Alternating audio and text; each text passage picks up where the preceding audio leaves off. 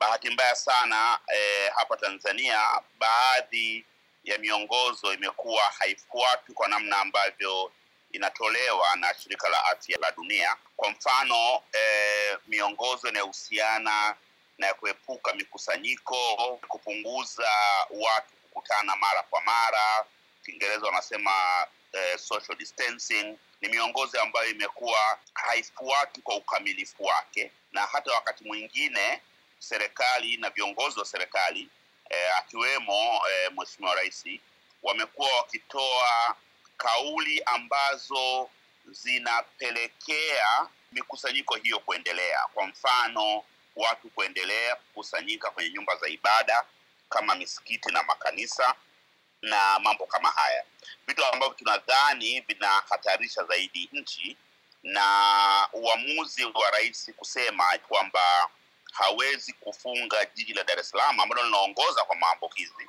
kwa sababu Dar es Salaam ni kituo cha makusanyo ya ya kodi. Nadhani hapa rais anakosea kwamba anatoa kipaumbele kwenye makusanyo ya mapato juu ya afya za wananchi wake, na wananchi hawa wakifariki, wakipoteza maisha, wakipoteza uwezo wa kazi, hayo mapato hayatapatikana. Lakini kunatokea hii hoja kwamba wananchi katika miji mingi ya Afrika kuna umaskini, wana tatizo la kutafuta chakula na kadhalika, na serikali hazina uwezo kukidhi mahitaji hayo. Vipi unaweza kulinganisha swala hilo na kuweza kukabiliana na janga hili? Hiyo ni hoja ya msingi, na ndio maana ni lazima eh, maamuzi ambayo tunayachukua Afrika si lazima yafanane sana na maamuzi ambayo yanachukuliwa na nchi zingine duniani. Hata ndani ya Afrika kuna nchi ambazo zinaweza zikachukua maamuzi fulani na nyingine zisichukue hayo kulingana na, na hali ya uwezo wake wa kiuchumi.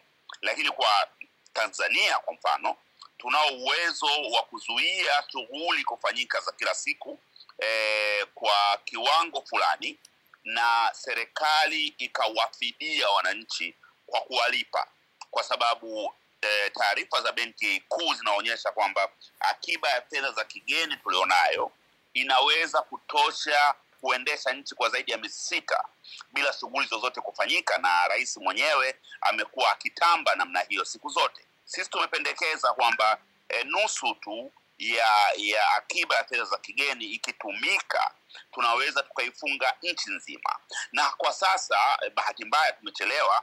Eh, wakati tunatoa mapendekezo haya tulikuwa tuna uwezo wa kufunga eh, visiwa vya Unguja na Pemba eh, kwa maana ya Zanzibar, Dar es Salaam, Mwanza, eh, Dodoma na na Arusha, na tukatumia kiwango kidogo sana cha fedha ambazo zipo kwenye akiba ya ya fedha za kigeni. Kwa hiyo eh, hoja hii inapaswa kujibiwa kulingana na mazingira ya nchi. Kwa mazingira ya Tanzania, serikali ilipaswa kuchukua wajibu badala ya kuachia watu waambukizwe na wengine kupoteza maisha.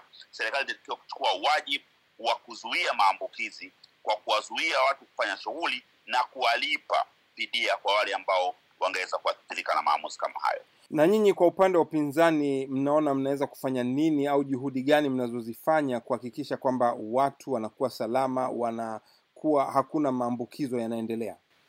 Kwanza toka e, janga hili limetokea, tumekuwa tukishauri hatua mbalimbali za kuchukua.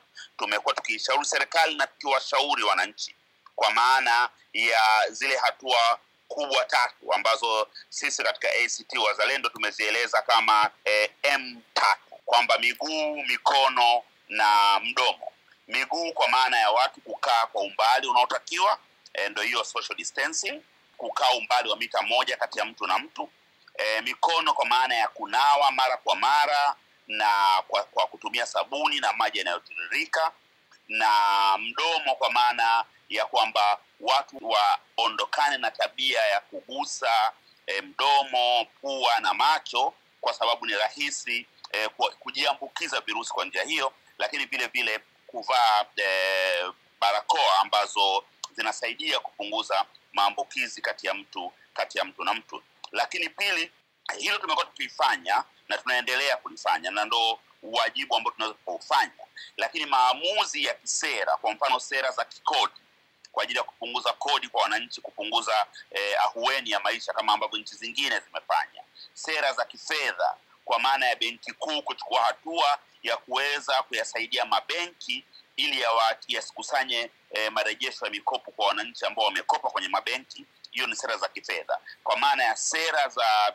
e, za fedha za kigeni, foreign exchange, yote haya ni, ma, ma, ni wajibu wa serikali ambao sisi hatuwezi kufanya na serikali mpaka sasa haijaweza kufanya lolote lile. Tumeshangaa kidogo kwamba e, rais katika kuzungumza na, na taifa amezungumza na wakuu wa vyombo vya ulinzi na usalama. si tulitarajia tungemwona rais akiwa na madaktari akizungumza na wataalamu wa sekta ya afya, sio wakuu wa vyombo vya ulinzi na usalama ambao wao wenyewe eh, kwa wale ambao wako mstari wa mbele kama polisi, wao wenyewe hawana vifaa.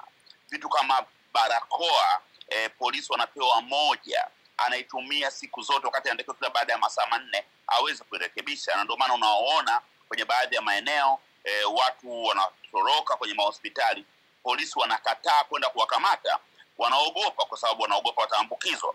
Kwa hiyo kuna vitu ambavyo kwa kweli vinapaswa kufanya tofauti na jinsi ambavyo vinafanywa sasa hivi. Na je, kuna tofauti kati ya namna watu wa korona wanatendewa katika Tanzania bara na Zanzibar? Kuna hisia kwamba kuna tofauti inayojitokeza?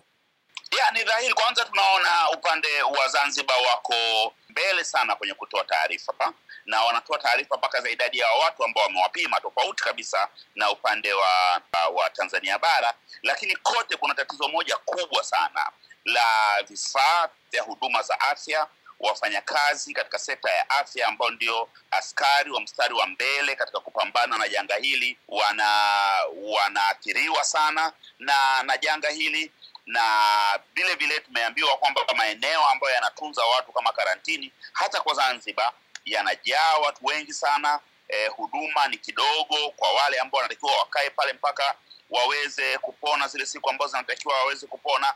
Kwa hiyo kuna mambo ambayo yanafanana eh, kwa maana ya huduma mbovu, lakini kuna mambo ambayo eh, Zanzibar wako mbele zaidi kwa maana ya kutoa taarifa na takwimu kwa wakati kila siku, jambo ambalo linasaidia sana kuweza kudhibiti maambukizi ya virusi hivi. Asante sana Zito Kabwe. Nashukuru sana asante.